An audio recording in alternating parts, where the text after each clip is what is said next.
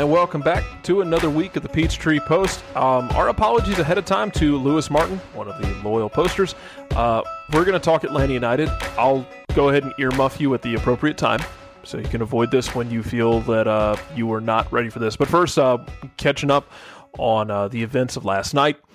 As you uh, heard with the Peach Pit, if you haven't checked it out today, go ahead and check it out. Uh, we we crossed over. Jason Longshore, hi, say hi, Jason. Hola. Uh, Jason Longshore crossed over with Eric Quintana and talked up the kids last night after the big reveal. So we'll go over the reveal party, any news we got coming out with the coaching staff, player rumors, and then um, yeah, we'll we'll get to whatever the hell happened last night. Um, Jason, first off, the uh, the reveal party was last night at the Tabernacle. I'm pretty sure there was a fire safety violation, as both of y'all talked about yesterday. I know I was at the end of the line at one point, and I was standing next to the Ferris wheel on the far side of the building to get in. Oh wow, I didn't know the line got that long. Yeah, I posted a couple pictures through the uh, Peachtree Post page, but like the the uh, I could have tossed a baseball very casually and hit somebody in that Ferris wheel. Nice. That was that was a line. it was quite the turnout. Um, I got down there, I guess a little after five o'clock, and kind of you know walked around the scene. Went over to Park Bar where Footy Mob and Resurgence were meeting up, and then uh, headed over to Switchyards where Terminus Legion was meeting up. Talked to some people at both spots. Uh, it was great to run into some people who listened to the show. So all of y'all who were who were there and ran in ran into me. I, I don't know if, if anybody talked to you, Jarrett, but No, they did not. well, I think okay. I have the Kangol hat thing going on, so I think people recognize me because of the hat.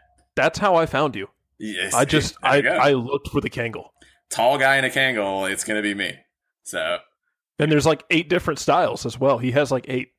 I think I do have eight actually. I've I've got some some Kangols.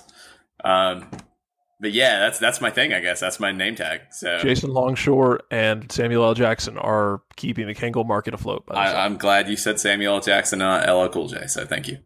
Um, I would have been upset with that one.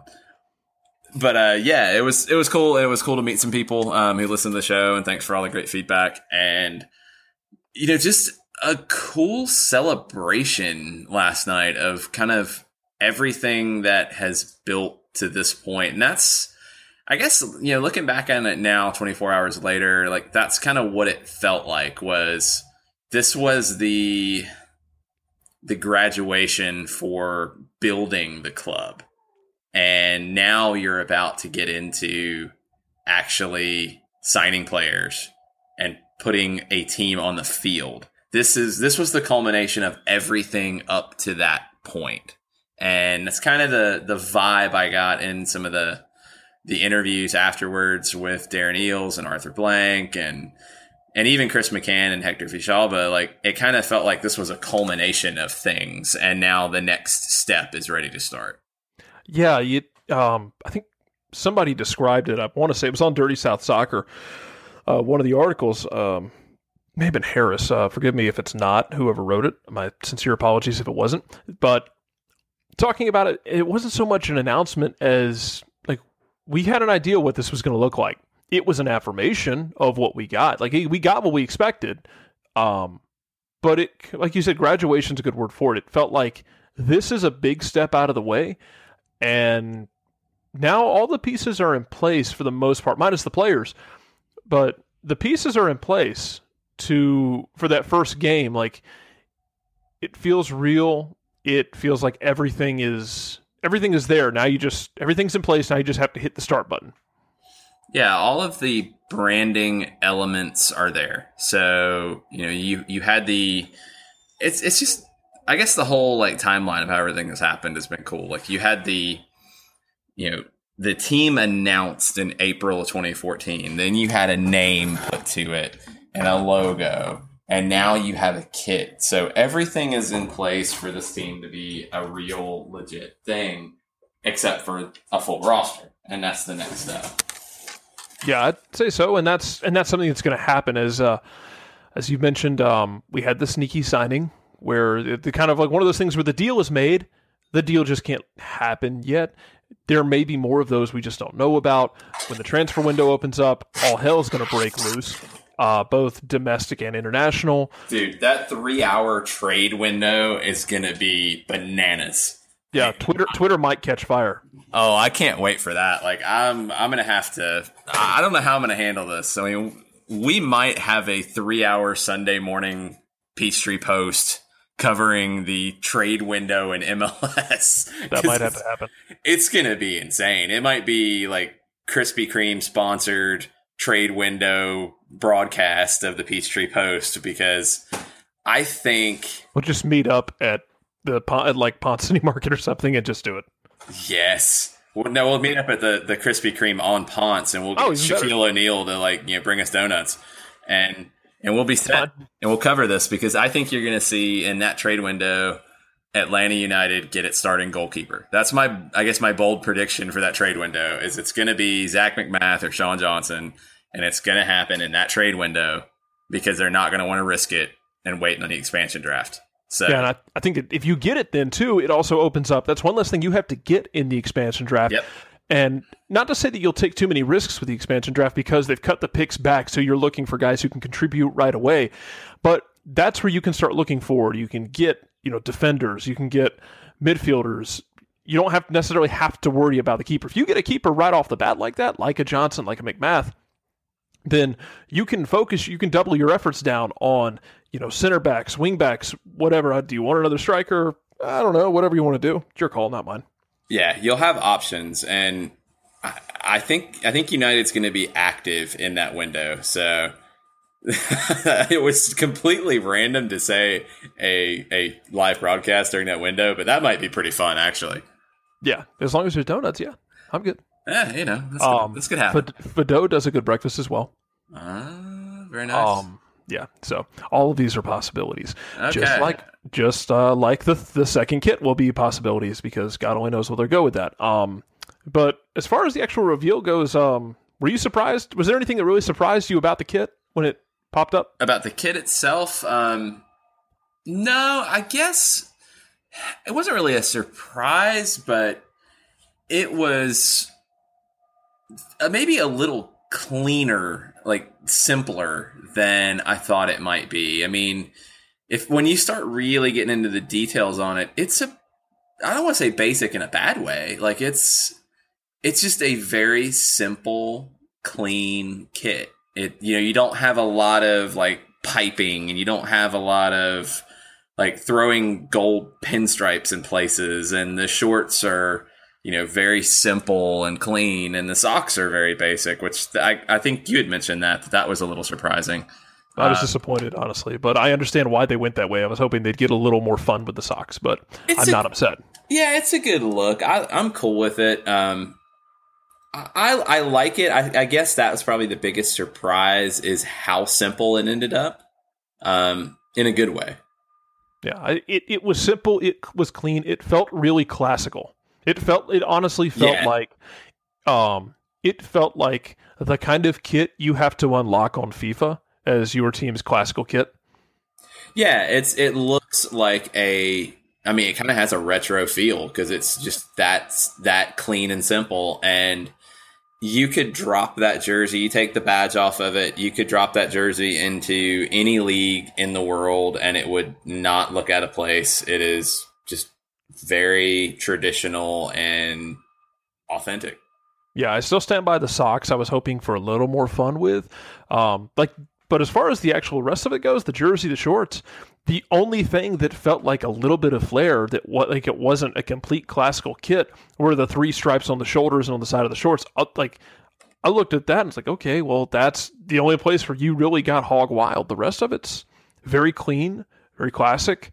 Um, I'm really interested to see what it was look like with the numbers and the name on the back. I think with nothing on the back, it felt a little plain, but Oh, you haven't blank seen that space. yet. You I have not seen that. Ah, well, you'll have to go check out the Peachtree Post Twitter account at Peachtree underscore post because uh, I posted a picture of the back of Arthur Blank and Darren Eales jerseys that had name and number on it. Ugh, I'm really bad at my job. Yeah, seriously. Um, I, I've been out of the loop for half the day. And yeah, night- excuses, Well, well- excuses. We'll, we'll get to me like not paying attention last night in a minute. Um, That's a good look. It, it works. Um, Yeah.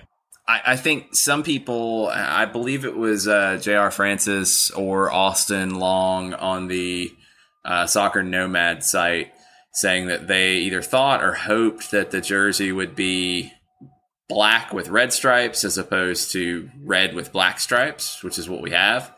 Um, doesn't matter to me either way. Uh, I mean, the red, the red's fine by me. It's a different red, and we'll talk about that in a second. But the name and number really makes it work pretty well in the back. The only thing I I kind of worry about, and this is coming from my uh, doing stats experience, I wonder how hard it will be to catch names and numbers, you know, in stadium because it's kind of a darkish gold on a darkish red.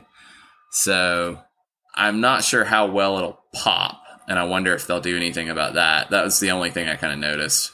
I've had that question before as well in the last few days when I thought about like what could an alternate kit look like, and I thought uh, I mentioned this tonight the the idea of gold and white. And the first thing that pops into my head when I think about that is something like Real Madrid. And I'm not saying you go do that, but that could be hard to read on the back. Yeah. Um, or you could just be a just completely go for it and have uh, oh we're gonna do red and black uh, stripes and we're gonna do white and gold hoops. Come on, fight us. Ooh, that's just no, no, no. that just doesn't work. Um, I mean, maybe gold and white stripes. I don't know. We've thrown so many name like possible things out there on the. someone someone tonight mentioned a hash like or a hash a sash. I kind of like that idea. We're gonna put a dash on it now. Just have this big dash on the front. No, we're just gonna cover it in hash browns. it's not a Waffle House sponsorship, although that would have been awesome, Oh my god. dude. I, Um, we would have sold so many Waffle House jerseys. Oh my god, yes. Um, but yeah, the jersey I'm fine with. The presentation was the only thing. The only thing that intro was missing was Bill Goldberg's intro music. I was gonna say the Undertaker, just Druids, That's but you know, I'll. I'll let you have that one. No, either one's fine. Uh, just, I mean, I, Oh, I, no, I, I- I got it. legitimately. I got it. If you had had, you know, you- the the music starts. The music was cool. Like I started actually recording the video like when things went dark. So I'm like, man, this is going on for a while. If about a minute into it, on the video screen, you see a knock on the door, and it's on Arthur's door. And it's Oh the my God. security like leading Arthur to the stage, and he grabs the players and brings them to the stage and and unleashes the players onto the crowd. That would have been amazing. Well, I legitimately thought there was a fire on the fe- on the uh, stage. That Oh, the I smoke thought was something going went wrong. Yeah, Yeah. when it when it didn't stop, uh, my wife and I were standing there like, okay, that's a lot of smoke. uh, any day now. Yeah, I posted. I mean, the video's out there, but I, I posted it on uh, my Twitter at Longshoe and at Dirty South uh, Sock SOC, and like the smoke kept going, and I was like so close to saying, I think they messed something up. Yeah. because it just kept going and going and going and going. It was, I mean, it was definitely WWE esque type of entrance. It was pretty cool. Yeah, someone someone someone appreciated that, and I I like that. In the, in the, they did that. That makes me happy. I like the train, uh, the train whistle. That was cool. I didn't expect that because they haven't used any kind of imagery like that. That was cool. Um, I, I know some people said, you know, maybe that's going to be a goal. That's something they'll do after goals. That would be awesome. It could work. Um, I'm trying to think of anything else that popped out of me. Oh, the red, the shade of red.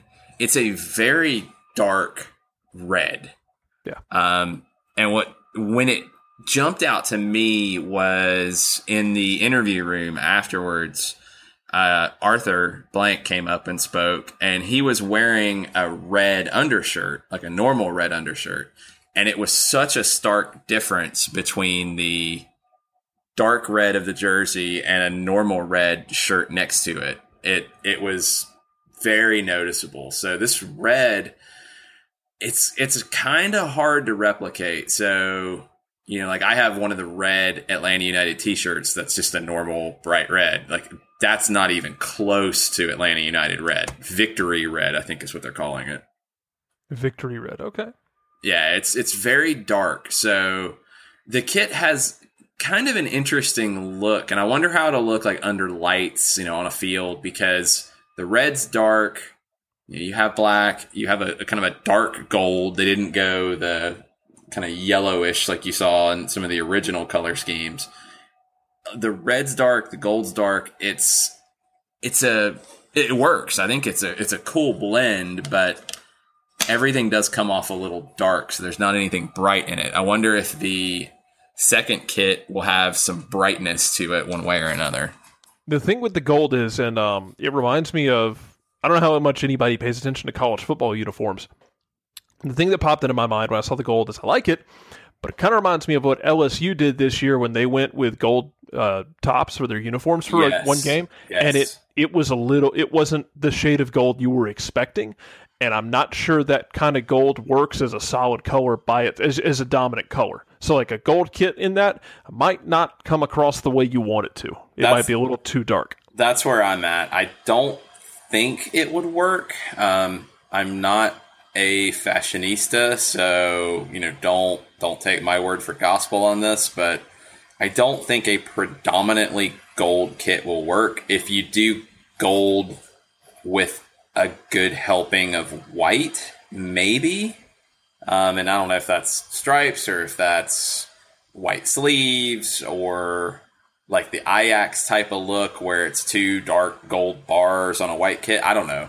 Something. But I think just the gold by itself might not work as a jersey, as the predominant. Yeah, I mean the. Uh, did you have anything uh, anything else pop in your mind about the kit that uh, you needed to uh, speak on? Um, trying to think of anything else that was floating around in, in some discussions last night. Uh, no collar, which I'm I'm okay with. I'm I'm I think I'm one of the few who are cool with collars on kits. Uh, I think I'm old school that way. But I'm fine with them, but I can take them or leave them. yeah, I don't know. I don't really care either way, and this one works without it. It looks good. Uh, I don't know what the final numbers are going to come in at, like what they sold either pre-sale or or in the building last night, or maybe even at the store last night because they went on sale at the store once they were unveiled. Uh, business was was booming from what I could tell, so I think they sold a lot. I I'd have to get clarification. I believe it was said that they set a record among jersey sales, or maybe it's jersey orders for a new team. I'm not sure. Um, either either way, they're going to sell a lot of jerseys, and you might see Atlanta United as the number one selling jersey next year, especially if a big player will be one of the options for it. and especially combine that with let's say they get off to a dream start. Like it could take off. Like i just imagine it the, the things i imagine are they get off to a dream start uh, and something happens that makes them villainous. Those are the things in my life that just if those come true Man, we we are going all in on the four horsemen type of thing here with this team. Like you're gonna have, you know, like Tata is JJ Dillon. You know, I guess right now you have Chris McCann will definitely be one of them. Um, oh yeah oh you know, god you know, Kenwyne fits is one of the four horsemen for sure. I don't I don't know about Villalba. I don't know if he's he's nasty enough yet. Ken, Kenwyne's your guy who works the mic i mean so, Kenwyne works Kenwyne works the mic like vintage Konnan in nwo So I guess what it comes down to, okay, if we're gonna go fully down this road of Atlanta United as the four horsemen, which needs to happen, and there needs to be posters and and memes and all of it.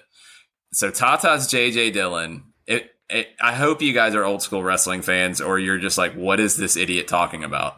So Tata Martino, JJ Dillon, he's the the manager of the group. I think we have uh, Chris McCann as Arn Anderson the worker, the you know, just he's going to get the job done. He's tough. I think Kenwyne could be the Tully Blanchard of the group. I think that works. So you need the fourth guy, which would change in the history of the Four Horsemen a lot, but out of the classic lineup, you're talking either, you know, Ole Anderson or Barry Windham, and you need the Ric Flair.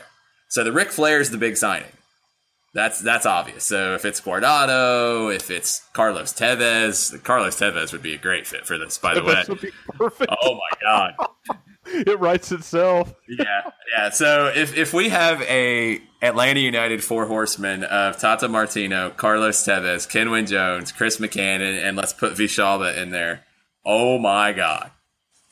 Yeah, and that's assuming they don't like. For all we know, Villalba might get kicked out because they might sign a center back who's just a fighter. For all we know, See, that's the thing. Like Villalba kind of reminds me more of Sting.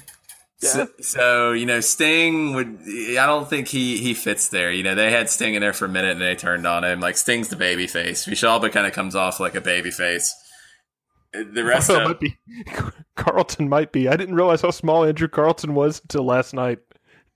he, he's he's a wee lad. God bless. I know he's 16. He's got a lot of growing left to do. But when he stood up there with Villalba, all I can think is, "Holy God, he's tiny." Well, and and God Chris bless him for keeping his. God bless him for uh, keeping his feet in games against adults. I'm way more impressed now. and Chris McCann's a big guy, so he's Oh, yeah. he's tall anyway. I wouldn't say a big guy, but he's tall. In soccer, Uh, he's very large. Yes. So we have our four horsemen for Atlanta United. Um, just make sure when when the memes and, and everything is created, just throw a you know at Peachtree underscore post on that, and we're good. Yeah, that's all we ask for. Have have fun, guys. Mucha plata. Mucha plata. Um, God, I hope Tevez like has an undershirt that says Mucha plata. He scores his first goal and just rips, yes. just rips it up. So so he just he starts cutting promos about his Gators and diamonds are forever and oh my god, this is amazing. Oh no, what hell hath we wrought? Yeah, it's it's all over now. I, I can't see anything but the four horsemen of Atlanta United.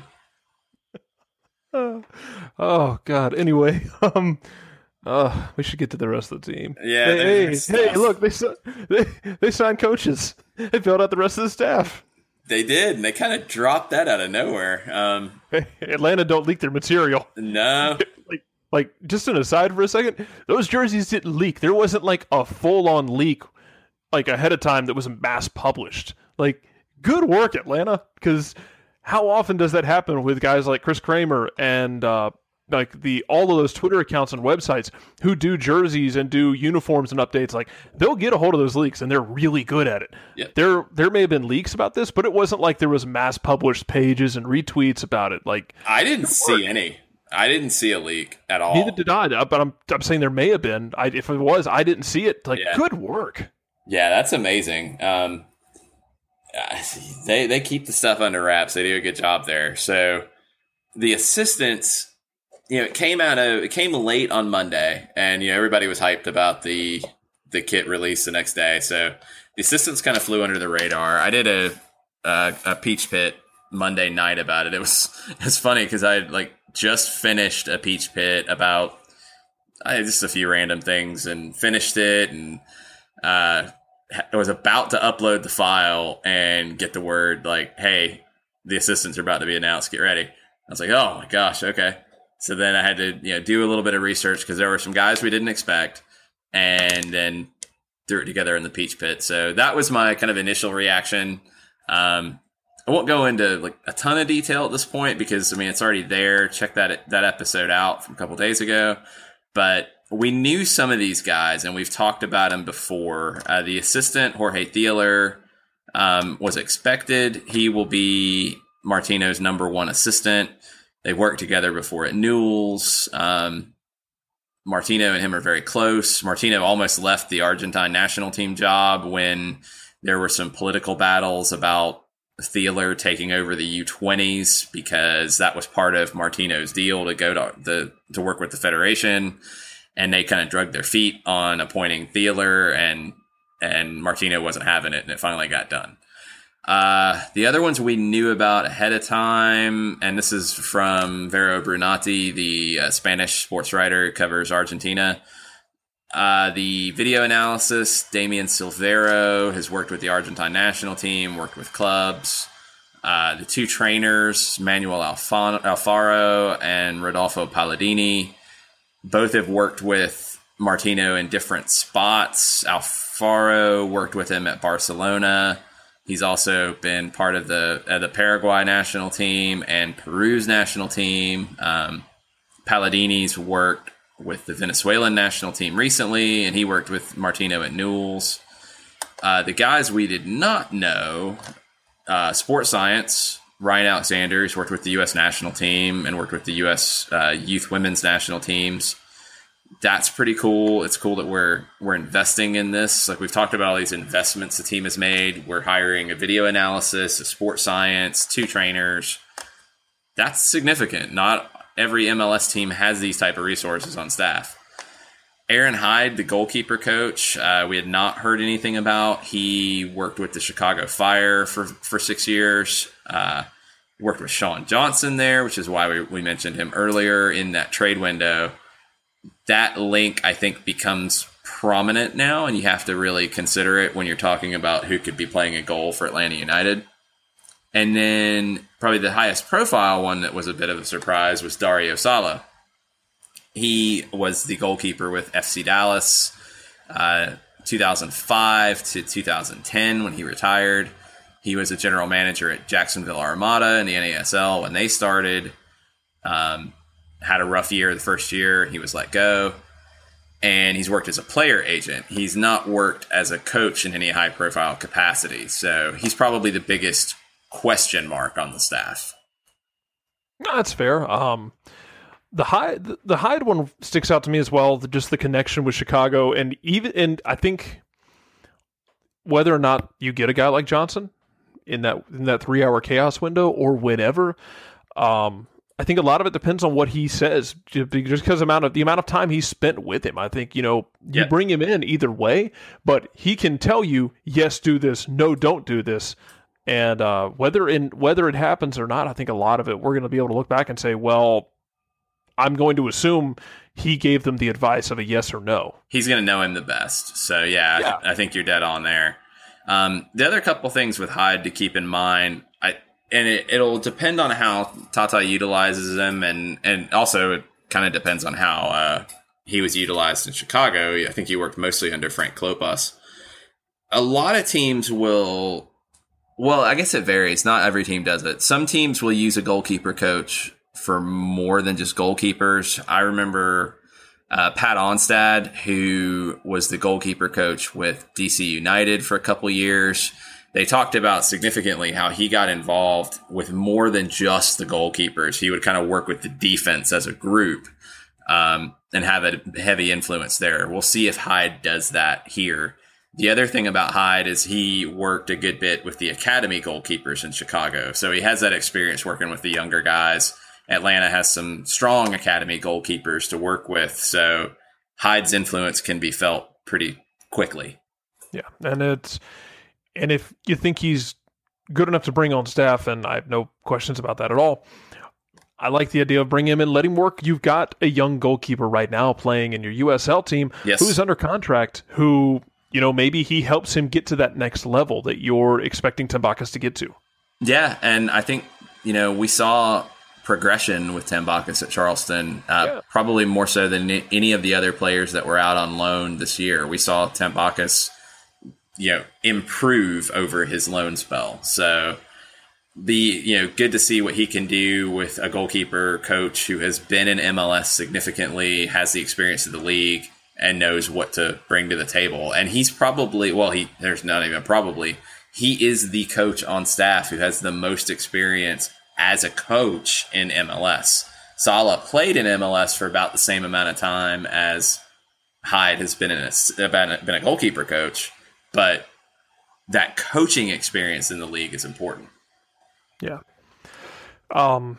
Yeah. I mean, the re- the staff just looks filled out. It looks deep, and it looks like it covers a lot of areas. Um. I want to see how it functions on a day to day basis. I don't know how we'll kind of get an eye on that, but You'll see that in uh, training sessions. You'll see Yeah. kind of how they work together. You'll hear comments and start to piece things together. The thing that I, I like out of this as a, as a whole of the group who was announced, and we'll leave Sala to the side because of his lack of experience. Uh, Theiler has a great bit of coaching experience. He's been the head guy. He's been in the academies, and he's been an assistant. So he's got a wide variety of experience. Hyde has significant experience in the league. He's also worked with the U.S. national teams. Um, video analysis has worked with national teams and clubs in like a 13 year career. Alfaro has has been in uh, physical trainer roles for I think 12, 13 years. Palladini's been in the game for 20 years. You have a ton of experience. You have a ton of club experience. You have a ton of national team experience. It's it's probably one of the you know most decorated and like best resumed group of coaches in the league. And if you want to kind of get a good look at it, I mean, that's going to be a thing next year when that academy, when the academy, when the tr- training ground is built up off of Franklin Road Marietta. Take some time, go up there, watch them, and watch all this in motion. Because Jason's right. I mean, this it's a really solid group with a lot of experience to watch, and you can go get any if you can get a chance, go up there, check them out at the training grounds, and see how they function in a day to day basis. Uh, it'll be a good chance to see all that. Um, moving, I guess, uh, if you have an aversion of Frank Lampard, you can pause this for like a minute. Um, hey, uh, player rumors, Jason. Uh, uh, let's just get this out of the way quickly. Frank Lampard was mentioned. There's no guarantee that that's going to happen. Uh, does no anybody want him? Not really. Okay, I'm glad we came to that conclusion. As everybody's happy. Yeah, you can um, at Chelsea underscore HQ uh, direct your ire there. They are referencing the Express, which is a uh, UK paper, saying that Orlando, LA Galaxy, Seattle, Atlanta, and Chicago are keen to offer Frank Lampard another contract in MLS. I am highly skeptical of that. Um, I mentioned it earlier, and I drew the ire of half of it, the uh, ATL soccer chat Yes. with it. I don't think I don't know if it was directed strictly at me. I think it's because I brought it up. I'm not endorsing it. I just wanted to get everyone's take, and I was assuming it would be overwhelmingly what it was, which is negative. Um, Lampard ha- has had one of the most interesting MLS careers. I mean, you had the whole thing with is he signed? Is he not signed? Is he going to come back? Is he going to be on loan? What's the deal? And then he comes in midseason and he's injured, and he he I believe over the year and a half he was with New York City FC, he missed more games due to injury than he played. But he did have a good run this year um, when he was healthy, scoring goals. Some of them were the flukiest, luckiest goals with random body parts I've ever seen, but they still count the same. Um, he scored with everything but his foot. yeah, I mean, the thing is, soccer brain, he's got it in spades, but he doesn't have any legs left. And you know, this this report or reference from the Express, which there's no link, so I don't know. I'm guessing it was in the the the paper edition. Uh, Seattle plays on turf. Atlanta plays on turf. I don't see a Frank Lampard who you know can hardly keep his legs together to play at Yankee Stadium, wanting to sign with a team that's going to play their home games on turf. It's just not going to happen. No. So I don't think he. I don't think he's in MLS next year. I, I think this is crazy talk. Um, I think he. It was a nice idea from New York City FC. It if he had come, if he had been healthy, it would have been a different conversation. If he had come at the beginning of the season last year, it would have been a different conversation.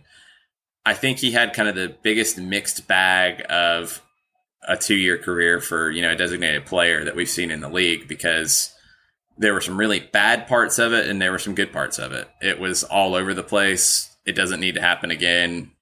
Thank you, Frank. Bye. Yeah. Okay, that's good. Um, also, there were talks of Carlos Tevez, which people are much more interested in. Clearly, we are, considering Jason appointed him the head of the Atlanta Four Horsemen. Um, Carlitos, yes. I, Um, I am all about this.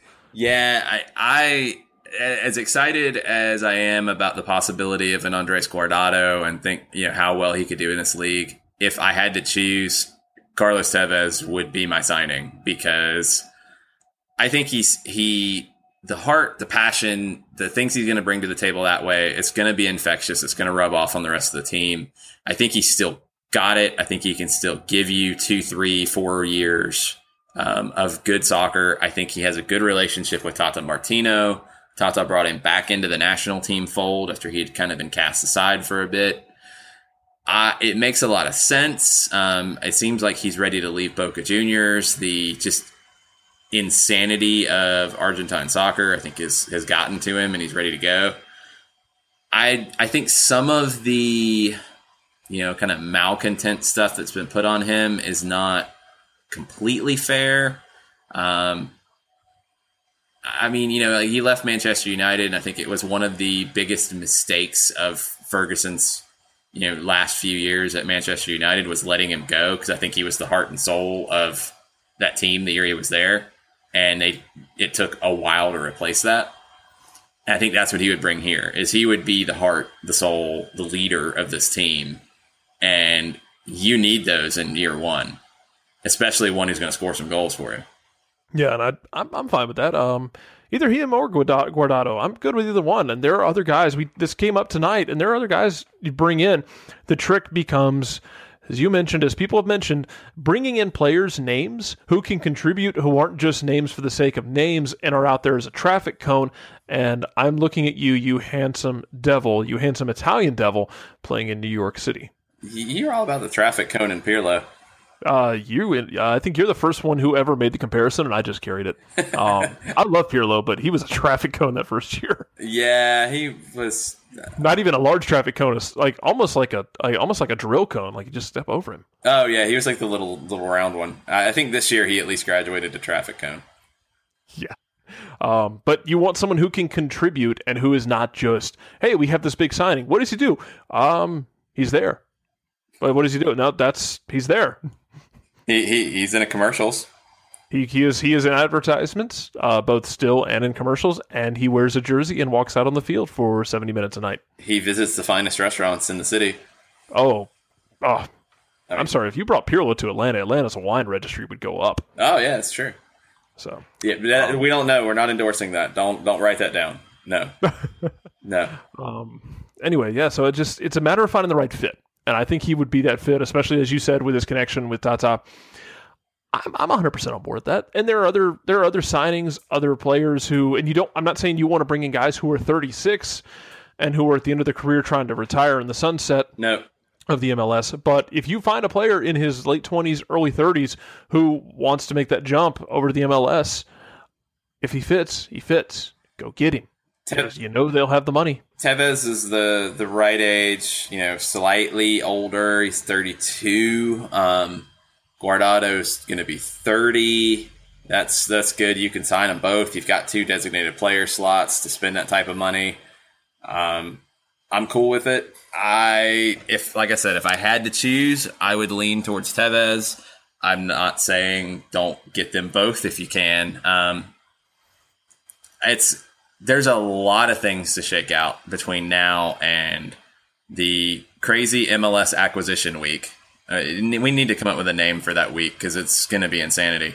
Um, we need to come up with a name for that, a hashtag for that one, and then the transfer window will fill in the gaps, and it's only going to pick up from here, folks.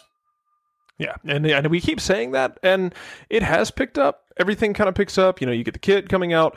Uh, signing Tata was a big deal. It it does pick up, and as the international wind as the international week and the international break winds down, we get back to uh, your Champions League over in Europe, if that's your sort of thing. If your vice is more domestic chaos and uh, bl- uh, ritualistic bloodletting for 90 minutes, uh, we have Eastern and Western Conference finals for you. And as that winds down, we get closer and closer to just all out anarchy. So that's when everything, once it starts, it's, it's kind of like a train on a hill. And you didn't just pull the brake, you're kind of taking out the brake cables as you go. It's going to roll downhill, and there's not much you're going to do until gravity decides it's done with it, which is like February. Yeah, so we've got Tuesday, November 22nd, the first leg of the Eastern and Western Conference Championships. Uh, doubleheader. Strap in for that. That'll be fun. Um, maybe, uh, actually, I will commit, or I'll commit to it anyway for sure, a uh, Peach Pit preview that day. And maybe we'll even do like a post match recap. Maybe I can talk you into it. No, you probably can. and so that's going to be the 22nd. Um, those are going to be some these this is these are good matchups. I mean the the all Canada battle in the East is going to be good fun. Those teams hate each other. And they're playing in a nice, fun stadium, too. Yeah, you're going to have. I think they've already sold fifty thousand tickets. Um, probably more now. It's going to be sold out. And then you have Seattle hosting Colorado, which is you know probably the two least likely teams to be in the Western Conference final at this point. You know, Seattle maybe preseason, you would have thought that, not midseason. Um, Colorado, now Tim Howard's on the shelf, so Zac MacMath gets to basically play for a te- an audition for next year. We'll see where that goes. Uh, uh, it's it's going to be fun. The, the the pressure is going to be off the charts with both of these games. Yeah, that's that's that's the thing I'm taking away from it is we've talked about MacMath and I texted you this week about it and asked you your opinion.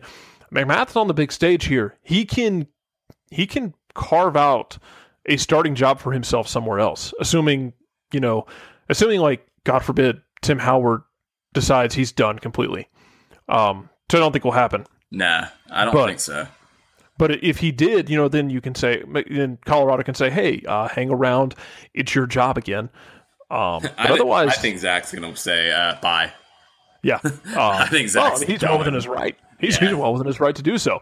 But these two games, let's say he goes out there and gives up like one goal over um, 180 minutes plus, and makes some really quality saves and puts himself in good position against a Seattle team that you know can cause you a little bit of chaos. If he does his job and looks really good doing it, um, I mean, he could whether it's with Atlanta or someone else, carve out a starting job for himself somewhere else. This is a big opportunity for him, and maybe his price goes up. Uh, I think you had mentioned it, the idea that Colorado may just try and sell him instead of letting him go by not protecting him in an expansion draft or whatnot.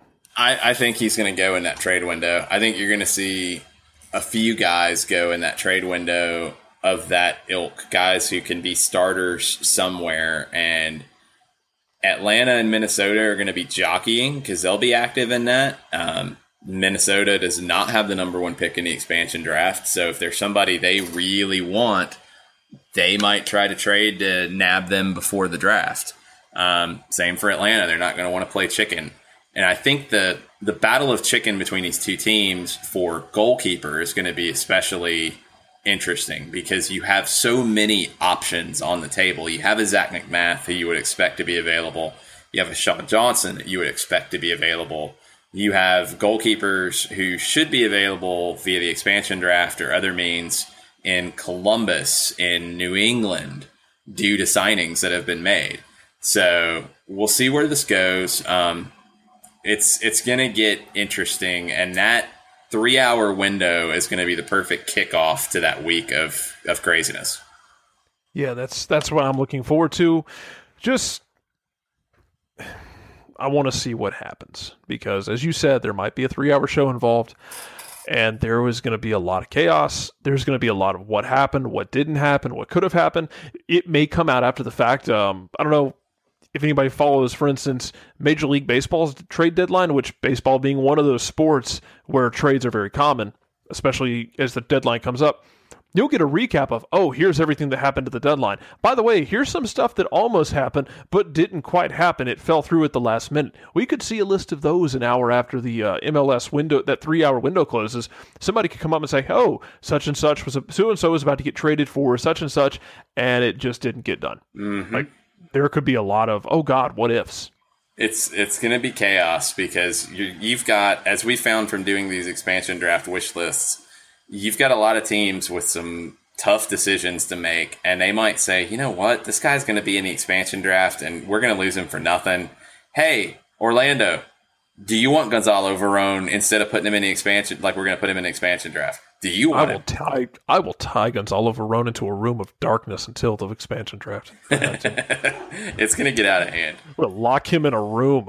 it's it's gonna get nuts. So get ready. Um, uh, potential sponsors, if you want us to do our three hour show at your location, just hit us up. And now, um, Lewis, uh, thank you for all your wonderful comments over time. Um, thanks for checking in every week, and thank you for being vocal about things. If you would like to turn off the podcast, um, if you're not ready to talk about this, that's fine. Everyone goes at their own speed, but now is the time uh, for you to turn this off because it's uh, it's time to discuss the USA Costa Rica game.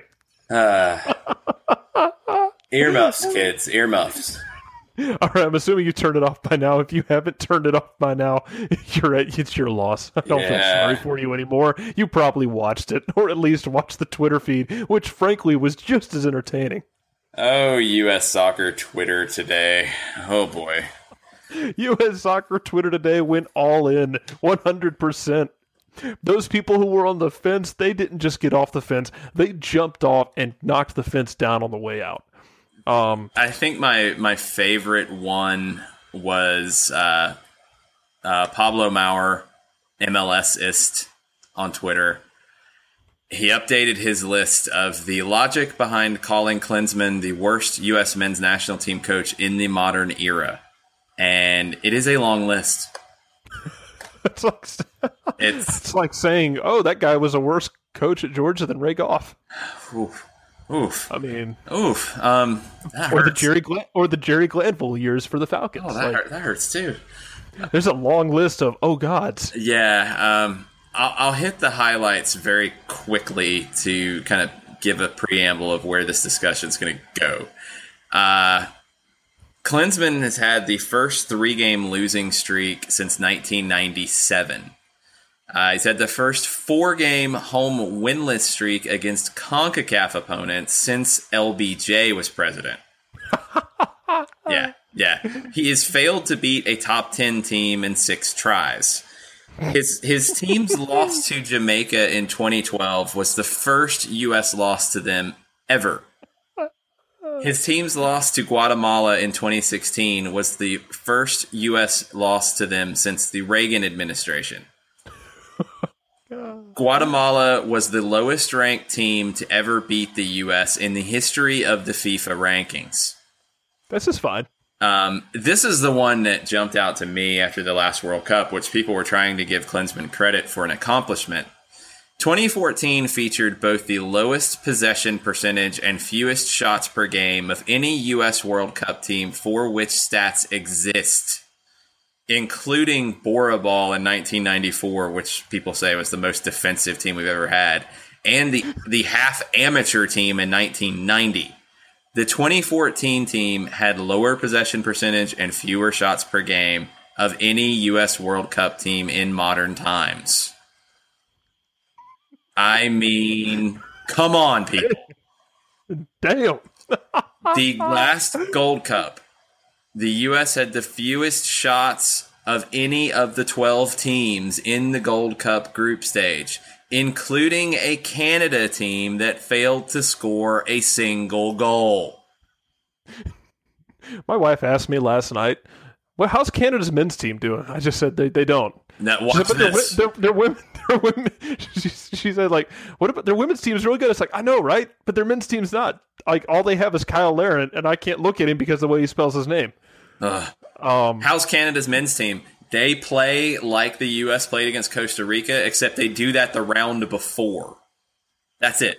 they get it out of the way so it's not on like hemisphere wide television. Yes. Oh, and wait, I'm not done. Pablo has more. Started the hexagonal 0 2 for the first time in history. The U.S. has never extracted less than three points in their first two hex games until now. That 4 0 loss last night was the worst U.S. men's national team shutout loss in qualifying since 1957. England didn't even have a World Cup title then. It's just lost consecutive World Cup qualifiers for the first time since 2001. Yes, Jurgen Klinsmann is doing such a great job. Jurgen Klinsmann is doing all this in spite of such a poor player pool and all the excuses that we can come up with for him. It's garbage. It's complete and utter garbage. Jurgen Klinsmann has failed in what he said he would do. Jurgen Klinsmann said a bunch of stuff at the 2010 World Cup when he was on TV on ABC about what he would do. And then when he took the job, how proactive he would be and how he would transform the style of play. And he's been arrogant and basically told the United States that they don't understand the sport, and he does. And he is getting so little out of the players he has, who all play better with their club teams than they do with the national team. He is lost, and the team is lost, and now the team's quit on him. Yeah, that was what I took away from last night. Was like I got home, I went to get cleaned up, and it was two nothing. I came out to eat food. Eating late at night is apparently just what I do, and it was four nothing. I wasn't gone that long, and I see everything popping up. I see the goals. I'm like oh, that's that's awful. Like John Brooks, John Brooks got murdered, and then that ball over the top. Like they just quit. That's all I could think of. Was like I'm like I was laughing. Like I tweeted, I retweeted the. uh Stars and Stripes tweeted out something about the final score, and I tweeted out the GIF from Breaking Bad of Walter White in the crawl space laughing maniacally because he's lost all his money and he's going to die. Like that's that's where I was. I was laughing maniacally at what the whatever the hell it was they just did, Mhm. and it. I mean, I, I went and looked at the goals. I'm like, oh god, they just quit. They, I, they gave up. I have never seen a U.S. team in a U.S. shirt give up two goals, like the third and the fourth one, in a four three minute span, like that. That that is your your epitome of what Jurgen Klinsmann has done with this national team because under Bob Bradley, it was not beautiful soccer all the time But it worked. but it worked, and you would never question the team's effort. Under Bruce Arena, it wasn't always pretty soccer. He definitely took some chances, and in the, the 2002 World Cup with Donovan and Beasley and going with the kids, you saw some great soccer. They never quit. Under Steve Sampson, except for the 1998 World Cup, which you had a lot of issues with what Sampson did to throw that team under the bus and things he did. Up until that point, they never quit. Under Bora, they never quit. Under Bob Gansler, they never quit. You go farther back, the team never quit. When they were terrible and had players who were playing in local ethnic leagues, they played hard. In Costa Rica last night, that team quit on Jurgen Klinsmann. And it comes down to the fact that are you going to completely change the player pool or are you going to change the coach they quit on? And when you have players coming out after games saying, we didn't know what we were supposed to do, essentially, and the other team did, and then you have Klinsmann calling out players by name and, and driving the bus, running them over, backing it up, hitting them again, and he's done this consistently through his tenure. It's it's time. It's just it. This has to stop. He's the team is in a worse position now than they were after the 2011 Gold Cup final when U.S. Soccer said Bob Bradley wasn't good enough. Um, Bob Bradley didn't lose a game in the World Cup where he was outshot a million to two. and was saved by one of the greatest goalkeeping performances in history. Yes, the most dubious record you can have is most saves in a game. Hey, Because T- Tim Howard deserves a statue for that game. Tim Howard deserves a statue. Jurgen Klinsmann deserves to be kicked. Um, it's bad. And Bob Bradley didn't have a team play that poorly and that defensively. Bob Bradley didn't have a team play in a World Cup with the lowest perc- possession percentage and lowest shots numbers in modern times. Bob Bradley didn't have a team that lost in a Gold Cup semifinal at home to Jamaica. Bob Bradley didn't have a team that looked shell shocked against Argentina in Copa America. These things didn't happen. The team has taken a step back. And what I where I come to it, and this is the part I guess that I'm I'm angry about with it, is people keep saying like, oh, it's just 0 and 2. There's more eight more games in the hex. It's fine. It's fine. I mean, go ahead and insert the meme of the dog and the fl- and the fire, and there you go. It's fine. It's not fine, and I'll tell you why. One team has come back from this spot, zero points in two games in the hex, and qualified. Trinidad and Tobago, 2006. They got the fourth spot, and they had to go into the playoff and beat Bahrain to get to the World Cup that year. And let me point something out. Um, okay, let's assuming let's just look at this group real quick. Uh, Mexico, Costa Rica, uh, one and two. Like those are the those are the top two teams you're dealing with right now, Uh huh. as as it stands. That's not including two really impressive performances by Panama. Yep. So that's three. You have the fourth spot. Let's assume you want the fourth spot. You have to be flawless the rest of the way. I know you're getting there. I know that's the point you're getting to here. Uh, Honduras and Trinidad and Tobago aren't going to lay down. Honduras has been to the last two World Cups. Yeah, it's not like Honduras is just going to be. It's not like they're Guatemala, which I say that you just lost to Guatemala, so maybe that's not the best example. Um, but they're not going to lay down. If you go drop points at Guatemala, I mean, does it, it? It shouldn't be to the point that if you have the expectations about the sport in America, it should be to the point where you don't make the World Cup is what makes you change everything. It should come before that. But then again, I've seen articles today where people said, "Oh, well, we should we should drain our own expectations back," and said, "Well, how do you want it? I mean, do you believe that you should pull back your expectations about the sport? Because my expectation is that the United States has a deep enough pool, has enough raw talent and the resources. They should be making the World Cup. If they're missing the World Cup, uh, and if you're defending Jurgen at that point, I'm not going to debate it because at that point, I don't think there's a debate to be had. Because eh, what can I say at that point that would make you say, yeah, maybe Jurgen is, maybe it's time? If your argument for Klinsmann should keep his job at this point is uh, MLS is bad and U.S. soccer is bad for working with MLS and the player pool's not good enough, um, that has nothing to do with the fact that these players perform better with their clubs than they do under Jurgen's leadership. They the roster right now, this player pool is deeper and stronger than any player pool the United States has ever had.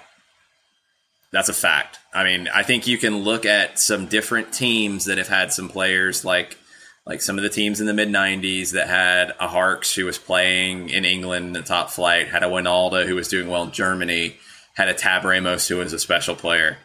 Um, you had a lot of other guys who were very good players, and you know I grew up watching them and I looked up to them. They're not. You don't have the depth that you have with this group.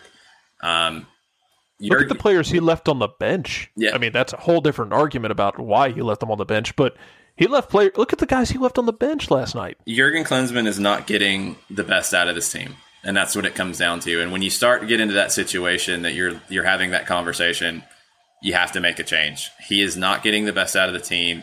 You do not go into a situation where you're on the road and you throw away two goals at the end because you don't give a crap anymore.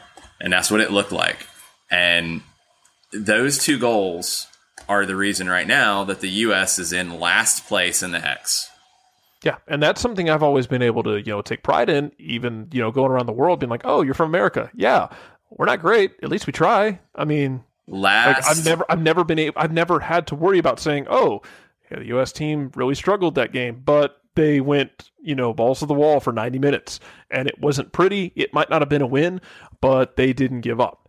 And last night they gave up. God forbid that team having, and I know we're compare, we're getting dangerous comparing now with uh, the 2010 World Cup, but God forbid that team have shown up against the Slovenian team that went up 2 0 on the United States and the U- U.S. came back in that game to draw. it's it's not it's just not there. And when you know, like we talked about earlier with Klinsmann throwing players under the bus, when you do that consistently, which he has, you get to a situation where the players are tired of hearing it. And when you get to a situation in a game where Bradley and Jones have to go to the sideline and say, This is not working. We're changing it. And Klinsmann's like, Oh, yeah, okay. Yeah, whatever. We, we, we had that worked out. Well, it took you 30 minutes. You wasted a half hour in the Mexico game. And Mexico made a tactical change immediately. And then immediately. if you haven't seen it yet, go look up the pass chart for that Mexico game. Uh, the entire you can't see the ground on the left side of the chart because they just absolutely blitzkrieg the living hell out of the left side of the field because they saw what the U.S. was doing. They adjusted quickly and then they just pounded the left side. It's Like, it's not it was it was really pretty the way that Mexico was like, oh, they're going to do this, they're not going to change. Well, we're just going to do that. it's not rocket science when you see Mexico look up and see okay, first a three man back line, which is you know it's I, I like a three five two. I think I've said that quite a few times. I like a five three two even better to be honest. And that's something you have to work at. You don't just say wake up one day and say, "Ah, we're going to play three in the back." Sure. Because against your biggest rival in the biggest game of you know the, your tournament. No big deal. you could tell they hadn't worked at it. Then they switched to the four in the back, and you put Matt Besler on the left, and he's gonna get picked on. He is a center back. He does not have the speed to play left back. He doesn't have the speed to deal with Mexico's speed. If only you have a world class. Le- uh, uh, if only you had a couple world class backs. You know who you could put in. If only you had a world class left back who was playing left mid in that game. And you never I mean. changed it. That's the thing that blows my mind. You see Matt Besler get overrun multiple times, and it happened in Costa Rica too. Like I know. it, you watch 180 minutes of this, and you don't say, "I gotta help that guy." the big question now becomes for me we've seen 180 minutes of whatever the hell that was we've got a long break until the next break until the next hex games assuming jurgen is the head coach at that point in charge of the program still the next question becomes and he should be put under extreme scrutiny for this no matter what he does who he brings into camp and how he lines up because for all we know he's going to run a 3-3-1 out there and we'll just you know turn off the tv immediately um, The He'll, problem, he'll, prob- he'll probably say it worked for Mexico, so we'll try it out. No, we haven't practiced it. It's fine. Don't worry about it. But does he learn from it? Probably not. no, no, he's too I mean- arrogant. He does not learn from it. That's the problem. is he didn't learn from it. He didn't learn from it from Mexico to Costa Rica. He didn't learn anything. He's going to cost himself a job at this rate, and he's going to cost uh, the United States the World Cup bid. So, Uh, so what it comes down to is this: you start to get, it. you start to look at this thing, and all right, let's let's play the the game that I, I hate to play, but you go through the calendar, and the next game for the U.S. and World Cup qualifying is hosting Honduras. We don't know where that's going to be yet. Honduras uh, split their two games at home. Uh, they lost to Panama on Friday. They beat Trinidad on Tuesday. A really good Panama team again. Yep.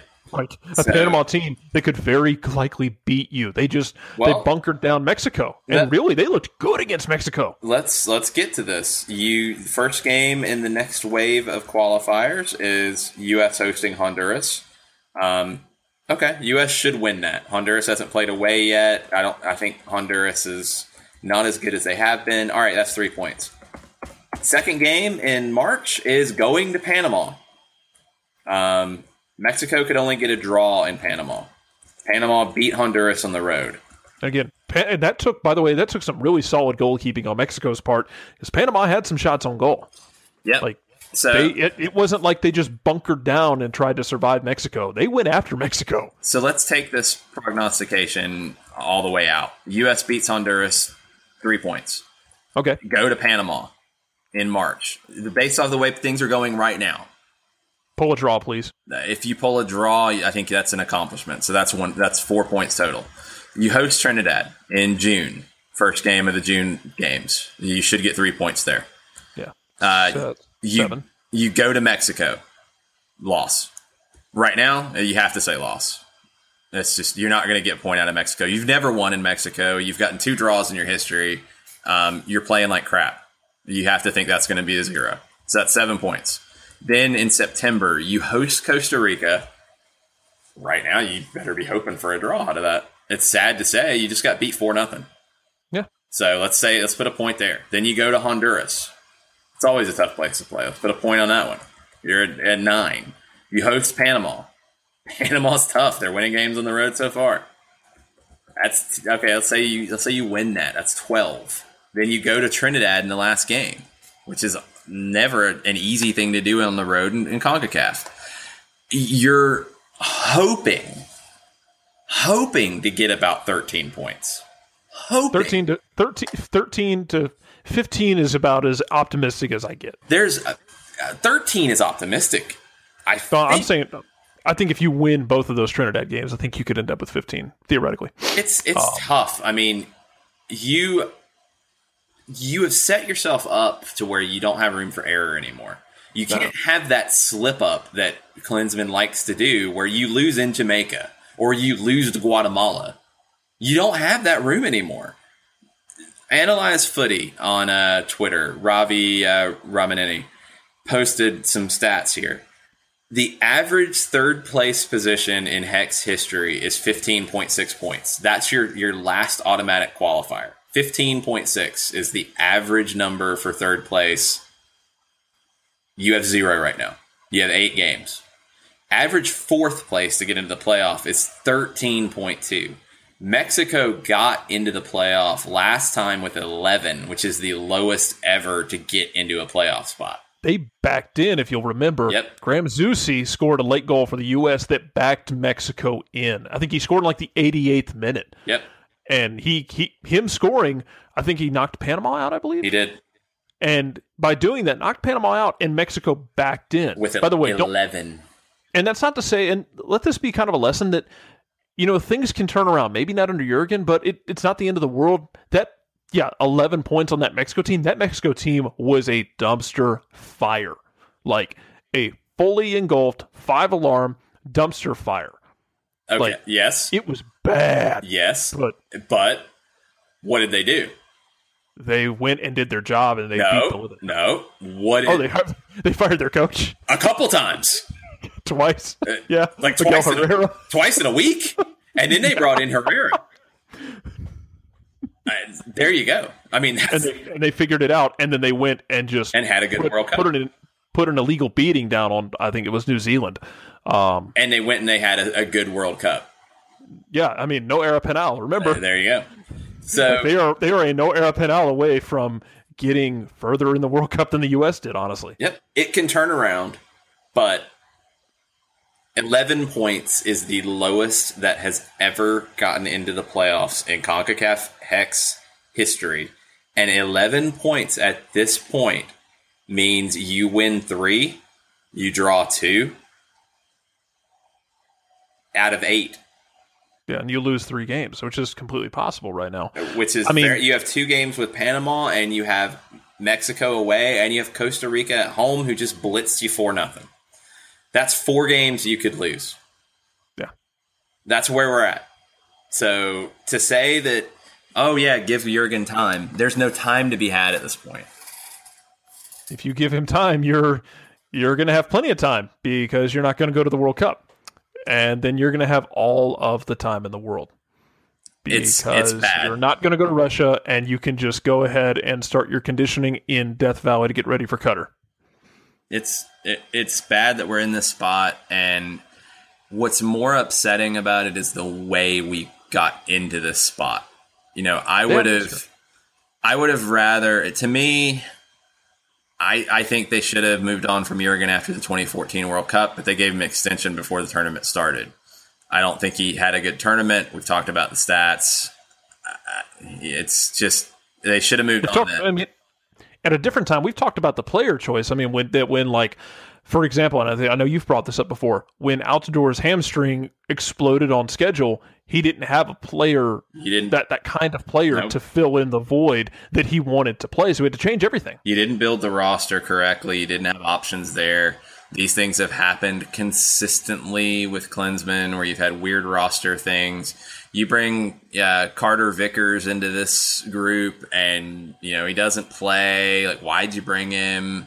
You didn't bring outside backs, and you play Matt Besler at left back, and I mean, you you play Timmy Chandler at right back, and really, I mean, it's just you, had the October friendlies where what did you do with those? What did those mean? What did the, that Cuba game?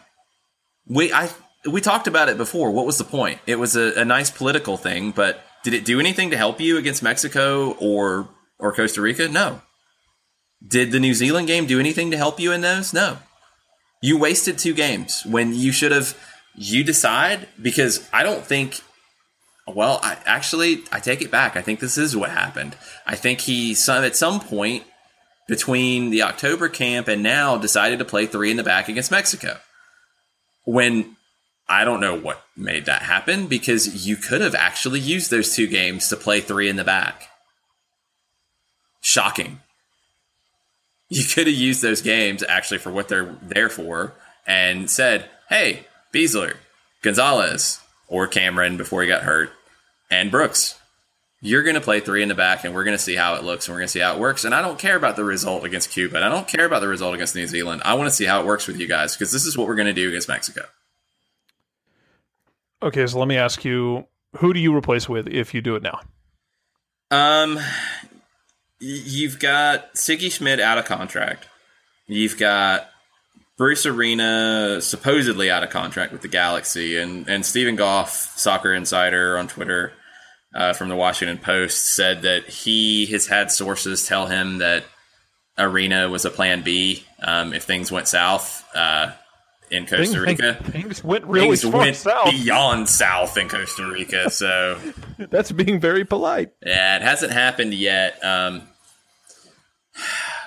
you, you got you got Bruce who's supposedly out of contract. You got Sigi who's available now.